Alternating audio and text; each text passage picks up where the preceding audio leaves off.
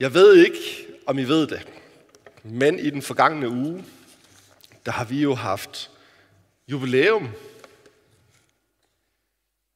Det kommer til at handle en del om jubilæum i den her gudstjeneste, kan jeg nok fornemme. Men øh, vi har haft øh, jubilæum alle sammen.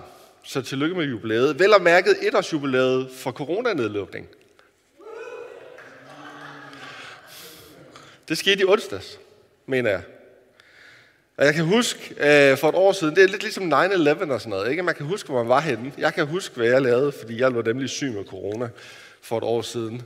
Da vores kære statsmedister, som øh, Josefine kalder hende, øh, tog der frem på skærmen, og jeg med vantro ser, hvordan hun lukker landet ned. Hvilket var en super nødvendig ting, og jeg kan godt forstå det alt det der, men det, det virkede sådan helt surrealistisk, kan jeg huske at sidde der. Jeg var møgsyg og sådan noget, jeg kunne bare se, at det tikkede ind med sms'er du skal lige se det her, og så måtte jeg jo ind og tænde fjernsynet, og så kunne jeg så se, hvordan landet blev lukket ned. Og det har været en super, super underlig tid at lave kirke i, kan jeg afsløre, for de af jer, som, som, øh, som ikke har oplevet det. Det har været øh, meget, meget underligt, fordi hvordan gør man kirke? Hvordan er man kirke, når man ikke må mødes? Hvad gør man så? Og der har været super mange kreative og nogle gange konstruktive krumspring både i vores egen og også i andres kirker. Jeg ved, at øh, de første par måneder, tror jeg, eller sådan noget, stil, der sad Morten og jeg og lavede noget, der lignede natholdet hver fredag. Der var ikke mange, der så på det, men det var sjovt at lave, om ikke andet. Der er blevet lavet, fra, det kaldte vi live fredagsmail. Vi lavede, eller der var nogen, der lavede drive-in gudstjenester. Så sad man i sin bil, og når man så vil sige amen, så trykker man på hornet, ikke? Øhm, og der har været walk and talks, hvor man mødtes og gik ture, og der, der er lavet mange kreative ting. Det er rigtig godt. Det har været, jeg tror, det har været sundt for os som kirke, så lige at blive lidt udfordret på, hvad vi så finder på. Og det vi endte på her hos os, her i den her kirke, det var jo at fokusere al vores energi på at lave ting, der kunne komme på nettet. Det var det, der ligesom bare at gøre med. Så vi har lavet online indhold, så gudstjenester, sådan som den her onsdagsandagter, undervisning osv., har sprøjtet ud fra Torsgade 40 i det, i det sidste år, øh, som aldrig før. Øh, det har simpelthen været dagens ret. Og, og, og et narrativ, som hurtigt blev væsentligt for mig i den her tid. Jeg skal nok begynde at prædike på et tidspunkt. Jeg fortæller bare lige lidt historie lige nu. Øhm, et narrativ, som blev centralt for mig på et ret tidligt tidspunkt, det er historien om forfølgelsen i Jerusalem. Vi har historien om, hvordan den første menighed i Jerusalem er en fed menighed at være en del af. Okay? Altså, de, de har sådan nogle, øh, sådan nogle seriøse vækkelsesmøder, hvor der ryger en 5.000 nye øh, øh, troende ind på kontoen øh, en gang imellem og sådan noget. Øh, der, der sker virkelig noget. Der er gang i den der menighed, ingen tvivl om det. Og så pludselig så, så kommer der forfølgelse. Der kommer pres på, og de kan ikke længere være i Jerusalem, og, og bliver så ligesom, øh, de bliver nødt til at flygte faktisk. En stor del af menigheden øh, trækker væk fra Jerusalem, og så sker der det helt fantastiske, at, øh, hvad hedder det, øh, at, at, at menigheden den eksploderer i alle retninger. Der bliver simpelthen startet nye menighedsfællesskaber overalt i den kendte verden derefter. Det bliver simpelthen grundlaget for en enorm spredning og rækkevidde for evangeliet og kirken. Og sådan ser jeg faktisk også lidt på det her online-boom, vi har oplevet i kirkesammenhængen. Fordi hvor har vi været dårlige til at være til stede, der hvor der er rigtig mange mennesker, der er rigtig, rigtig meget af deres tid, nemlig online. Øh, og der kan man sige, det blev vi da tvunget til, Øh, vi blev tvunget ud på en ny bane. Og der er rigtig mange ting, vi ikke kan gøre online. Vi kan ikke erstatte nærvær. Vi kan ikke erstatte fællesskab. Der, altså, jeg sad, stod lige, mens jeg sang lovsang hernede, så stod jeg og tænkte på, fordi jeg lige har skrevet med min kone, om hvordan det lige gik med børnene derhjemme, hvor glæder jeg mig dog til at gå til gudstjeneste med min familie igen. Hvor bliver det dog dejligt? Og det skal vi lige om lidt, det tror jeg. Øhm, det, men, men gudstjenesten kan ikke, øh, eller hvad hedder det, det online kan ikke erstatte nærvær og fællesskab. Men én ting kan det helt vildt godt. Det kan få evangeliet ud til rigtig mange flere end adressen Torsgade 40, hvor vi står lige nu. Okay? En gudstjeneste som den her, sad vi typisk været en 50 stykker eller sådan noget. Jeg tror gennemsnittet var 53 inden corona ramt. Øh, jeg sad lige og regnede på det. Der er gennemsnit 400 unikke seere for hver eneste ting, vi laver, det være så en andagt eller en, en gudstjeneste på den her adresse. Så der er enormt mange flere, der kan få lov til at høre bare en lille smule af evangeliet. Det er faktisk de færreste, der sidder og ser en helt online gudstjeneste. Tak til jer, der sidder derude og ser en helt online gudstjeneste. Fedt at have jer med. Men de, færreste, de fleste sidder faktisk og ser med 6-9 minutter eller sådan noget. Men hvis vi i løbet af de 6-9 minutter kan få lov til at fortælle om Jesus, så er det bare en helt ny mulighed, som vi ikke har set før. Og derfor så valgte vi at gøre det. Vi tror på, at evangeliet forkyndt er det vigtigste, fordi det er evangeliet, der forvandler. Det er evangeliet om Jesus, som døde for vores skyld. For at vi kunne få lov til at træde ind foran vores Gud og vores skaber, og tilbage til det, som vi var skabt til. Men vi tror også, at evangeliet handler er vigtigt, fordi at vi som kirke, vi som kristne, skal være med til at bygge på det Guds rige, som Jesus han talte om. Og jeg har tro på, at vi på en eller anden måde bevæger os ind i en ny sæson nu. Jeg tror rent faktisk på, at den her vaccineproces den kommer til at fungere. Jeg tror, vi går ind i en sæson, hvor vi, hvor vi ikke længere skal være låst fast af corona, hvor der skal ske noget nyt. Og nu ligger der på en eller anden måde en opgave foran os, for at handle det evangelie, som vi har talt. Kan I følge mig? Så en ting er, at vi siger alt det der med Jesus. Men vi må også gøre alt det der med Jesus. Og det er faktisk det, jeg har lyst til at tale om i dag. Og det er klart, hvis du sidder derude og tænker, jeg kender ikke Jesus, jeg ved ikke, hvad det handler om, så får du et spændende indblik i, du ved, sådan en som jeg, som har taget imod Jesus for længe siden, hvor, hvor, hvor presserende det bliver for mig at få lov til at dele det med dig. Og for alle jer, der sidder og har været med i mange år, bliver det også, I må ikke tage det som løftet pegefinger, men en opfordring til at lade os leve det evangelie, vi taler. Let's walk the talk, om vi vil.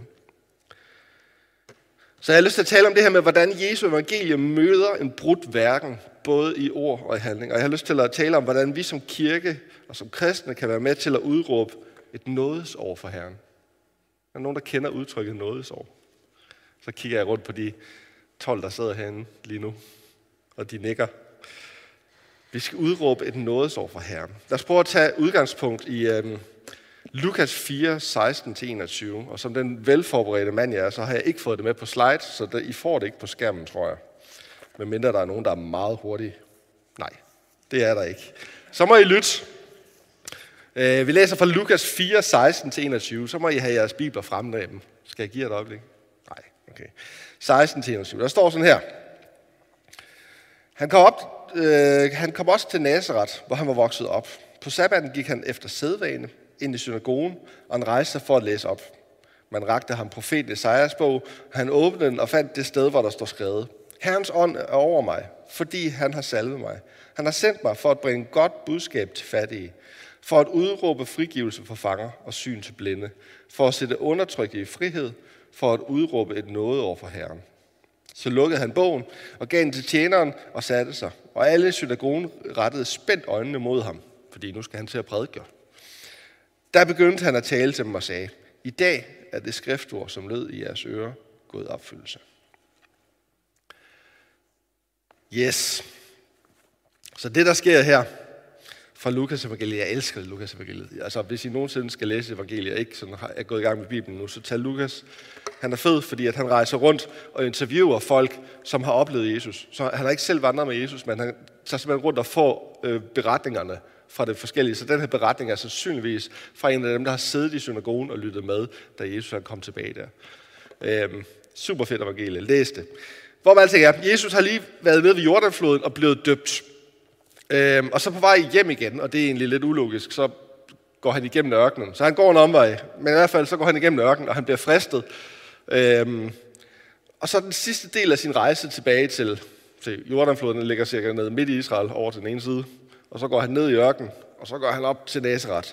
Øh, han tjener så op igennem Galilea, kan vi læse, hvordan han, for, øh, han forkynder, og han helbreder og så videre, op igennem Galilea, og han bliver, står der, berømmet af alle. Der sker virkelig noget omkring Jesus her. Og, øhm, og det er også derfor, da han så kommer til Nazareth, så er det den her, det her hjemvendte bysbarn, som, som er noget særligt, ikke? Og han får æren. Og jeg ved, at det er en ære, det der med at få lov til at læse af skriftrullen i synagogen. Det er sådan, at når man, når man øh, jeg boede i Israel et halvt års tid, og, og det der med, at man, øh, når man når den der konfirmationsalder i den jødiske tradition, så får man lov til at læse af skriftrullen øh, første gang. Ikke? Og det er sådan en særlig ting. Det er en særlig ære at få lov til at læse af skriftrullen. Og det får Jesus altså lov til. Øhm, og så bruger han muligheden til at komme med den vildeste programerklæring. Andre steder, der står der, at han begyndte at forkynde Guds rige, eller han erklærede, at Guds rige er kommet nær. Øh, der, der bruger Lukas, han bruger simpelthen tiden på at fortælle, hvad var det for et skrift, der Jesus brugte, da han, da han erklærede Guds rige, da han ligesom sagde, det er det her, jeg er kommet for at gøre. Og han læser op fra Esajas 61. Og Esajas, det er jo, øh, hvad hedder det, det, det er den profet, der beskæftiger sig med, med alt, hvad der er centralt omkring Messias. Det er Babylon og, hvad hedder det, asylet, øh, og så videre. Alt er gået galt for Israel, men en dag skal det blive godt igen. Alt det der, det arbejder Esajas med. Esajas 61, det er en, en messias-profeti med et løfte om Israels forløsning. Der skulle komme en messias. Messias, messiach, betyder den salvede, eller at man er salvet. Nu skal jeg skifte den her. Sådan der, salvet. Overhældt med olie. Øh, ligesom kongerne. Rent faktisk, hvis I læser Gamle Testamente, får I lige lidt om øh, Gamle Testamente, olie og ånd her. Øh, I Gamle Testamente, der var det sådan, at, at øh, konger og profeter blev salvet til tjeneste. Det vil sige, at de blev overhældt med olie, ligesom I kan se på et eller andet sted. Øh, og, så, øh, og så fik de lov til at opleve en åndsfylde. Og det var ganske få mennesker, hvad hedder det, givet at få lov til at opleve den her åndsfylde. Og den fik de, fordi at de skulle lede Guds folk. Så Jesus, han er den salvede. Ham, der bærer Guds ånd i sig. Øhm, og ikke bare det, han er kongen, den salvede konge. Så når Jesus forkynder Guds rige, så forkynder han sig selv som konge og formidler af Guds ånd. Når han kalder sig selv den salvede, så bærer det så meget historie, så det fatter vi slet ikke. Han var en konge, der skulle komme for at genoprette Guds eget folk og rige på jord. Det er også derfor, at han det ene sted kan sige, jeg er den salvede. Jeg er den Gud har sendt. Og på den anden side kan sige, Guds rige er kommet nær. Fordi det er den samme ting. Guds rige kommer med den salvede konge, Jesus. Og samtidig så var han en konge, der var sendt for Gud for at bringe gode nyheder om forløsning. Husk på igen, at den her uh, Isaias 61, det er en messias profeti, som taler ind i, at, at Israel, hele, altså størstedelen af Israels folk, hele toppen, ledelsen og det hele er blevet flyttet til Babylon, så sidder de der øh, og kan ikke komme hjem. Og så taler den om forløsning. Og forløsning, det, det tapper tilbage til Exodus, til, til øh, udvandringen fra Ægypten, til der, hvor Gud forløste sit folk. Så Jesus, han er forløseren, der kommer ind her også. Men den sidste sætning, det er faktisk den, jeg kunne tænke mig, at der er mange ting i den her tekst. Men det sidste, det, det jeg, jeg ligesom kunne tænke mig at hænge min jakke på i forhold til den her tekst i dag, det er den sidste sætning. Det her med, at Jesus er sendt for at bringe et nådeår fra Herren. Fordi måden, som Guds rige bliver genoprettet på, det er ved en reset-knap, som Gud laver ganske, ganske tidligt i Israels historie. Hvis vi læser i 3. Mosebog 25, øh, så læser vi om noget, der hedder jubelår. Øhm, og det er faktisk det samme ord, der bliver brugt om jubelår, som bliver brugt i Isaias 61 om noget året. Det er en og samme ting. Altså, I hvert fald en klar sammenkædning mellem de to. Og det, og det her nådeår, eller jubelår, det handler om, at hver 50. 20. år fra Israel gik ind i landet. De blev taget ud af Ægypten, gået 40 år i ørken, og nu er de så kommet ind og har overtaget landet, og så siger Gud, de her ting gælder for, når nu I skal leve i det her land. Og en af tingene, han siger, det er, at hver 50. 20. år, så nulstiller vi. Så går alt land tilbage. Så udligner vi alle de ujævnheder, der er kommet. Så bliver slaver sat i frihed. Kan I forestille jer det? Et samfund, hvor var 50 20 år, så siger man godt, nu nulstiller vi. Så begynder vi forfra, og så har alle en chance mere. Det vil sige, at i min levetid, der kan jeg bøffe mit liv fuldstændig op og ende i bundløs gæld. Og alligevel kan jeg opleve, at inden jeg lægger mig i graven, så ved jeg, at mine børn har en chance for, lige så stor chance for at gøre det rigtigt, som jeg havde. Er det ikke fantastisk? Simpelthen en reset-knap, der blev lagt ind i samfundsordnet. Og faktum er, ked af at skuffe jer, det kommer aldrig til at ske. Det virkede aldrig, fordi Israel og alt det der, det kommer aldrig rigtigt til at fungere for dem. Så jubelåret kommer aldrig nu til at blive gennemført. Men, men ideen, reset-knappen, var jo helt genial. Og det er det, Jesus han siger, jeg udråber et nådår fra Herren. Jeg bringer en nulstilling, en genopretning af den måde, som det var skabt til at være. Det er det, jeg bringer. Amen. Og der var lige et par stykker. Det er godt. Og modsat forventningen fra jøderne, som havde sådan en idé om, at det, at, at det bare var Israel, der skulle genoprettes, så, så bringer Jesus en global genoprettelse, en vej tilbage til den verden, som hvert eneste menneske var skabt til. Og hvad indeholder så det her noget ord? Noget år? Eller hvordan fungerer det? Det er virkelig det, jeg godt kunne tænke mig at tale om. Så, efter en meget, meget lang tilløb, så skal jeg prøve at se, hvad det er, det indeholder. Øh, der er fem ting, som Jesus selv nævner. Han nævner godt nyt til fattige. Han øh, nævner helbredelse af brudte hjerter, frigivelse for fanger, syn til blinde, og så undertrykt i frihed. Det er de fem ting, som han nævner. Hvis vi tager det første, frigivelse for fanger, eller godt, nej, godt nyt til fattige. Så det ord, der bliver brugt om fattige, det er i virkeligheden nedbøjet eller tiggende. Det handler om at være foroverbøjet, som I kan se på, på slidet her. Øh, og, og det handler om mennesker, som har mistet modet, som har givet op, som lader sig leve på andres noget i virkeligheden. Og, og jeg ved ikke, om I har oplevet det eller erfaret det, men, men når mennesker oplever nød, så er det ligesom, om det bliver en nedadgående spiral. Jeg har, øh, jeg har siddet øh, endda nogle år og taget imod ansøgninger om julehjælp. Øh, og, og, og har ligesom læst de her historier, som i øvrigt er enormt hjerteskærende. Og, altså, det, det er virkelig en hårdt at sidde og læse. Øh, motivationerne for, hvorfor man har brug for at modtage den her julehjælp. Men typisk er historien sådan her. Jeg blev syg. I forbindelse med min sygdom, der var en masse ekstra udgifter. Jeg kunne ikke overskue og få gjort det, jeg burde få gjort. Så blev jeg nødt til at tage noget lån, og nu har jeg ikke råd til at give mine børn mad. Det er sådan en helt klassisk historie. Og et eller andet sted, så kan man sidde tilbage og tænke, det er også lidt din egen skyld, ikke? Altså, du kunne jo bare have ladet være med. Og... Men faktum er, at, at når mennesker oplever nød, så bliver det ofte en nedadgående spiral, altså noget, der simpelthen er svært at styre. Og så mister man håbet. Man mister fuldstændig håbet om, at der kan være en vej ud. Nedbrudte mennesker har brug for håb. De har brug for et lys, noget at se frem til, noget at sige, det der, det tror jeg på.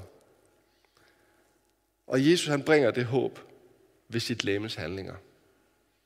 Det bliver en kæmpe stor udfordring for os, fordi når jeg siger, at han bringer håb ved sit læmes handlinger, hvad er så Jesu læme? Det er os, bliver der sagt herinde i salen meget stille. Jesu læme er os.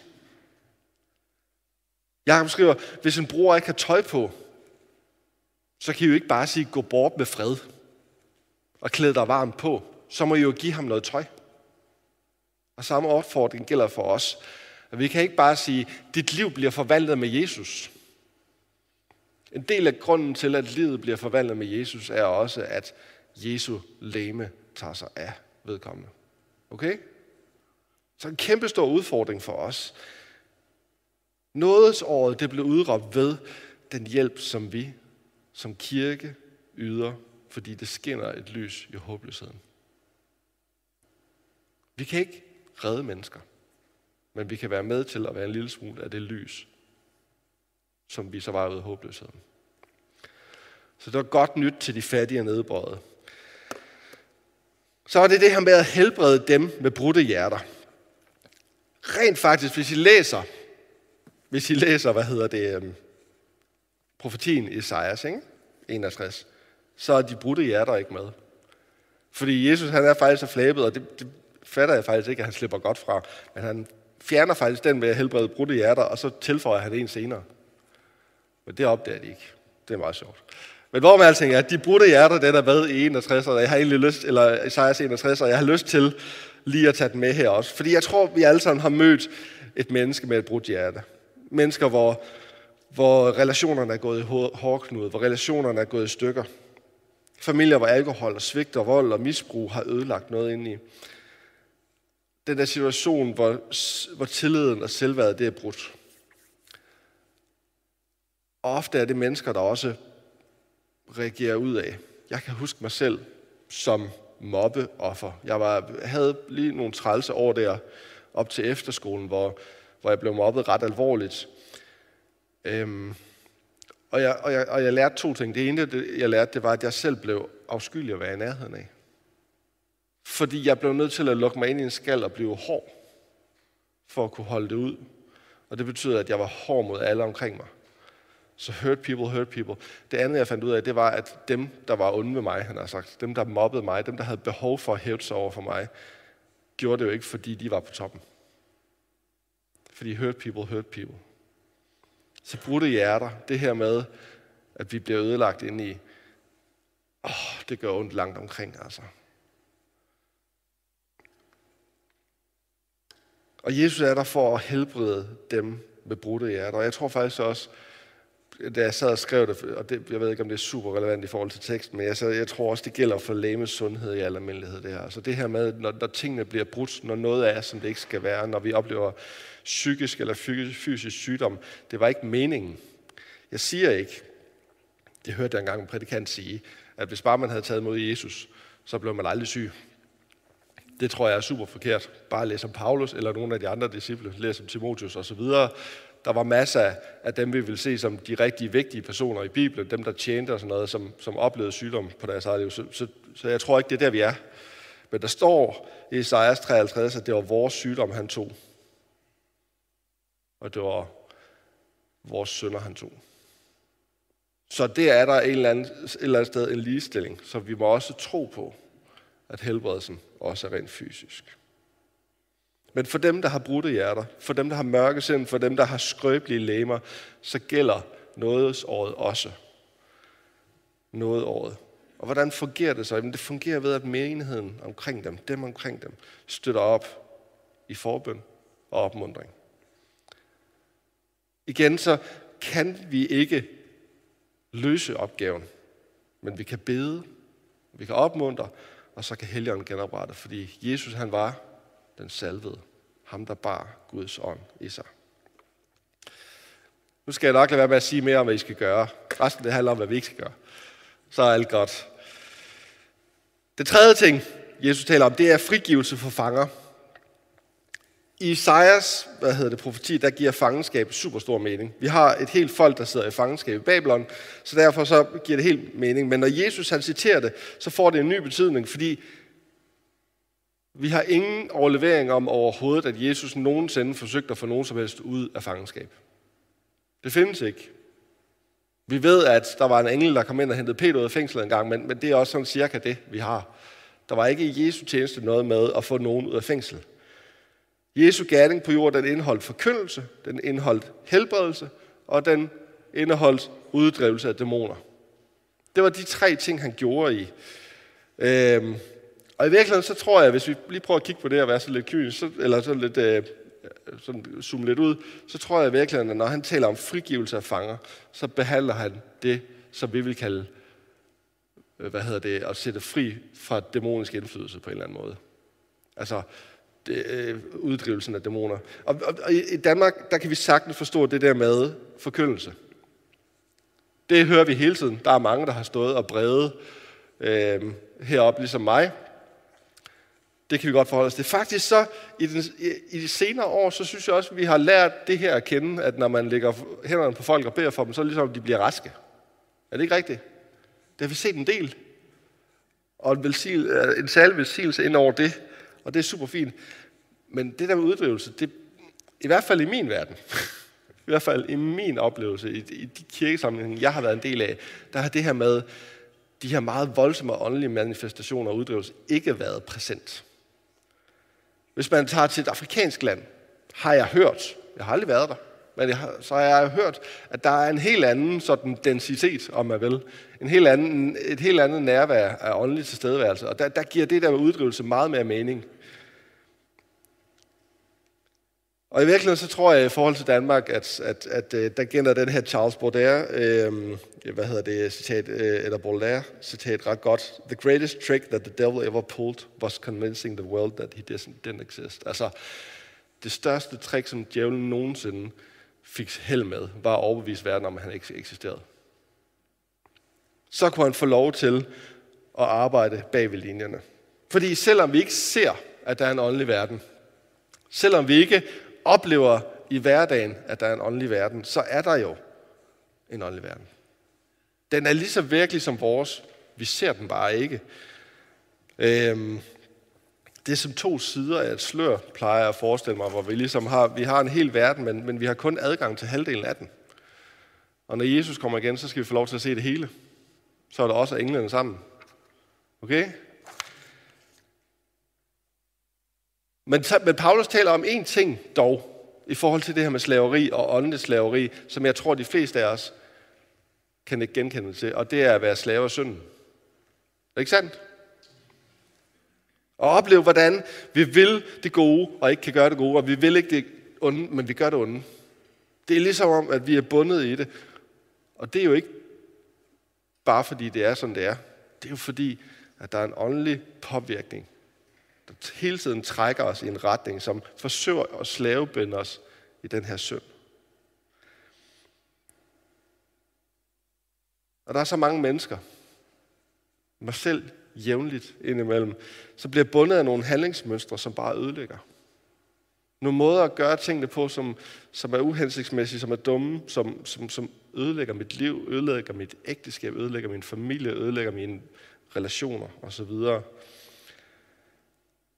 Men det gode nyhed er, at ved frelsen og i dåben, så er det beskrevet, hvordan at mennesket dør som det gamle menneske og står op igen som et nyt menneske i Kristus. Og de her lænker bliver brudt, ligesom vi så på det her PowerPoint. Og så kan en helbredelse begynde. Betyder det så, at jeg ikke har en dragning? Nej, det gør det ikke. Du stadig opleve, at, at den her åndelige påvirkning er der, men, men slaget er vundet i virkeligheden. Fordi at befrielsen fra lænkerne er der, og vi kan begynde at bevæge os i en retning. Så i virkeligheden, så når vi får lov til at døbe mennesker, og det, jeg talte lige med min kollega Morten her for en uges tid siden, og sagde, jeg tror, vi skal sætte et mål for 20, 2022 eller 2021. Jeg tror, vi skal have, vi skal have en i dåbskraven hver måned. Vi skal have lov til at døbe en til Kristus hver måned. Fordi så kan vi begynde at være med i den her redningsaktion for verden, den her befrielsesaktion, som er noget året også. Der bliver lige lidt musik bagved her, og det er rigtig lækkert. Jeg har, har fortalt at de skal op for tidligt, men det er okay. Bare bliv ved. Det sidste, jeg skal tale om, det er det her med syn til blinde. Og det er den, Jesus han tilføjer. Den er nemlig ikke med i Esajas 61, Øh, men den vælger Jesus at tilføje. Og det må jo betyde, at den er vigtig, eller at den har en eller anden form for væsentlighed. Øh, det, der står i teksten, det står, at, der står, at, at de blinde skal genvinde synet. Det vil sige, at Jesus bringer evnen til at se tilbage. Og det er jo interessant, hvorfor Jesus han tilføjer de blinde. Fordi igen, så var, det var jo en del af Jesu gerning. Der, der er eksempler. Der er det der eksempel, hvor han smører mudder på øjnene. Har I nogensinde tænkt på, hvor ubehageligt det er? Øhm, der er jo helbredelse af blinde, men, men, men det, det er jo ikke, står ikke centralt i hans tjeneste. Det kan vi godt blive enige om. Faktisk så oftest, når Jesus taler om blindhed, så handler det om dem, der fatter rejer. Dem, der ingenting fatter, det er dem, der er blinde. De har fået skæld for deres øjne, osv. Og når han taler om blindhed, så taler han ofte om farisæernes lovtraldom, altså overhellighed, eller han taler om sadukærernes hellenistiske logik. Der er ikke nogen opstandelse, fordi det kan man ikke logisk sige med udgangspunkt i Platon. Øhm, det handler om, at alle os, øh, handler om alle os, som har fået gjort livet så kompliceret, at vi mister det centrale, det essentielle. Og det er sådan en ting, som, som også kan fange mig. Det her med, at indimellem så bliver jeg så logisk tænkende, og så vidende, og så uddannet, eller så religiøs. At jeg får gjort det simple for simpelt og fået det overkompliceret. Og jeg tror, at Jesus han minder os om, at det ikke er vores viden eller vores handlinger, der er afgørende. Han øh, peger hen på historien om Martha og Maria, som, som får besøg af Jesus, og Martha, hun vil gerne gøre en masse. Hun vil gerne gøre alt det rigtige, og Maria, hun sætter sig bare ved fødderne af Jesus og lytter. Fordi det er relationen med Jesus, der forvandler vores liv. Det er ikke, hvad jeg ved om Jesus. Det er, at jeg kender Jesus. Så Guds rige vokser frem, og det er det sidste, når vi discipler hinanden i relation med Jesus. Nådesåret får lov til at spire frem, når vi discipler hinanden i relation med Jesus. Når vi peger hen til relationen med Jesus. Det er det sidste, og måske det allermest centrale i nådeåret. Ja, og det sidste. Det er helt ved siden af det her tue, det må man også Det sidste, det er, at i nådeåret, der vil Jesus sende undertrykte i frihed. Formuleringen er, at, de vil, at han vil sende de undertrykte, sende ud de undertrykte til frihed. Det beskrives af mennesker, mennesker, der på en eller anden måde flytter sig fra et sted, hvor de er underlagt et eller andet, noget begrænsning, og så til et andet sted, hvor de er i frihed, hvor de er fri for de her begrænsninger. Mennesker, der har ting i livet, som holder dem nede, så de ikke lever fuldt ud. Og der er mange ting, som kan holde os nede. Øhm, hvis man skulle nævne nogen, så kunne det være frygt, skam, dårlige erfaringer eller andres forventninger. Jeg har lyst til at dele min egen, hvad holder mig nede, ting. Et lille sjov egentlig i hvert fald. Og det er, at øh, jeg er skabt med sådan et, hvad kan gå galt center op i hjernen. Det er et ret praktisk center at have. I en hvilken som helst situation, så kan jeg regne ud 10 måder, hvorpå det, vi laver lige nu, kan gå galt. Det betyder også, at jeg sådan rimeligvis kan gøre noget for at, at handle på det. Men det betyder også, at jeg lever i en konstant frygt for at fejle. Altså for, at det går galt simpelthen. Kan I følge mig? Øhm, og, og et eller andet sted, jeg, jeg er sådan en, der i min fritid, så kan jeg godt lide at sejle. Hele, jeg skal have hele min familie med ud at sejle tre måneder til sommer. Det bliver lækkert. Men I kan prøve at forestille mig, hvor rødglødende mit hvad kan gå galt gen er lige nu. Hvor jeg er ved at klargøre min båd til, altså at den kommer ud at sejle. Jeg, jeg får jo ikke nogen søvn om natten, fordi jeg er bange for, at vi synker. Eller at vi taber masten, eller noget helt tredje. Så sådan helt manisk så gennemgår jeg alle de katastrofescenarier, jeg overhovedet kan finde på. Prøv at høre, uden bøn, så var vi aldrig kommet ud at sejle nogensinde. Og det er, det er jo meget sjovt, og det er sådan en lille høhø. Men, men der er bare ting i vores liv, som får lov til at begrænse os, som får lov til at holde os tilbage. Og et eller andet sted, så tror jeg på, min læsning af Bibelen, det er, at Gud har skabt os til at leve fuldt ud. Du er simpelthen skabt til at ære Gud ved at leve fuldt ud. Ved at lykkes, ved at træde ind i det liv, han har lagt foran dig. Jeg elsker det her citat af Jakob Vistrup, jeg tror ikke, at han bruger det længere, men, men det gjorde han for nogle år siden, hvor han taler om det her med, at kristendom, det er ikke bare en god måde at dø på. Det var det for helge. Men det er også den bedste måde at leve på. Det er et rigt og fuldt liv. Så jo mere Jesus får lov til at præge med sit ord, med sin ånd, med sin vilje, desto større tror jeg faktisk, at livet bliver. Jeg tror faktisk, at der, hvor jeg tør lade min kontrolting, som jeg jo har tydeligvis, træde lidt til side, og så prøve at træde ind i noget af det, som han har for mig, så vil jeg opleve, at livet bliver større. Og når vores liv bliver store i Kristus, så vokser Guds rige på jord. Så får vi lov til at se, at nådeåret det indtræffer, fordi at det kan ses, at det er godt. Det er et godt sted at være, det der. Og der er nogen, der får lov til at vandre sammen med os. Så det var de fem ting, hvis vi så lige skal, skal prøve at, at summere op, og så, øhm, ja, du må gerne begynde at spille igen, to. Så, så vi Jesu menighed som hans læme, så har vi del i Jesu mission for verden. Vi er Kristi læme, og derfor så, hvis Jesus siger, nu kommer der et nådeår, så er vi med. Hvis Jesus han siger, nu bygger vi Guds rige, så så er vi med. Så er vi med til at bygge Guds rige. Okay? Det er vores opgave. Det er det, vi er her for. Det er selve karakteren i det at være menighed. Og hvis vi skal se Guds rige spire frem, så må vi træde ind i hans erklæring af nådeåret. Og det gør vi med hjælp og støtte til de nedbøjede og svage.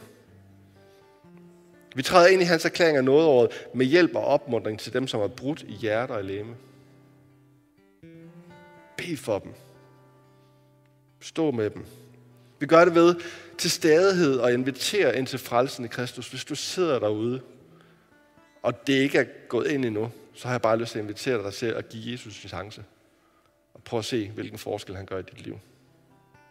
Og ved altid at pege hen på relationen med Jesus som det vigtigste. Hvis det er blevet avanceret for dig, det der med kristendommen. Hvis det er blevet avanceret for dig, det der med Jesus.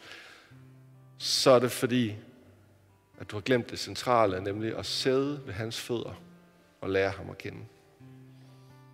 Og det sidste, vi gør, når vi træder ind i hans erklæring af nådet, det er at stræbe efter alle de velsignelser, som han lægger foran os.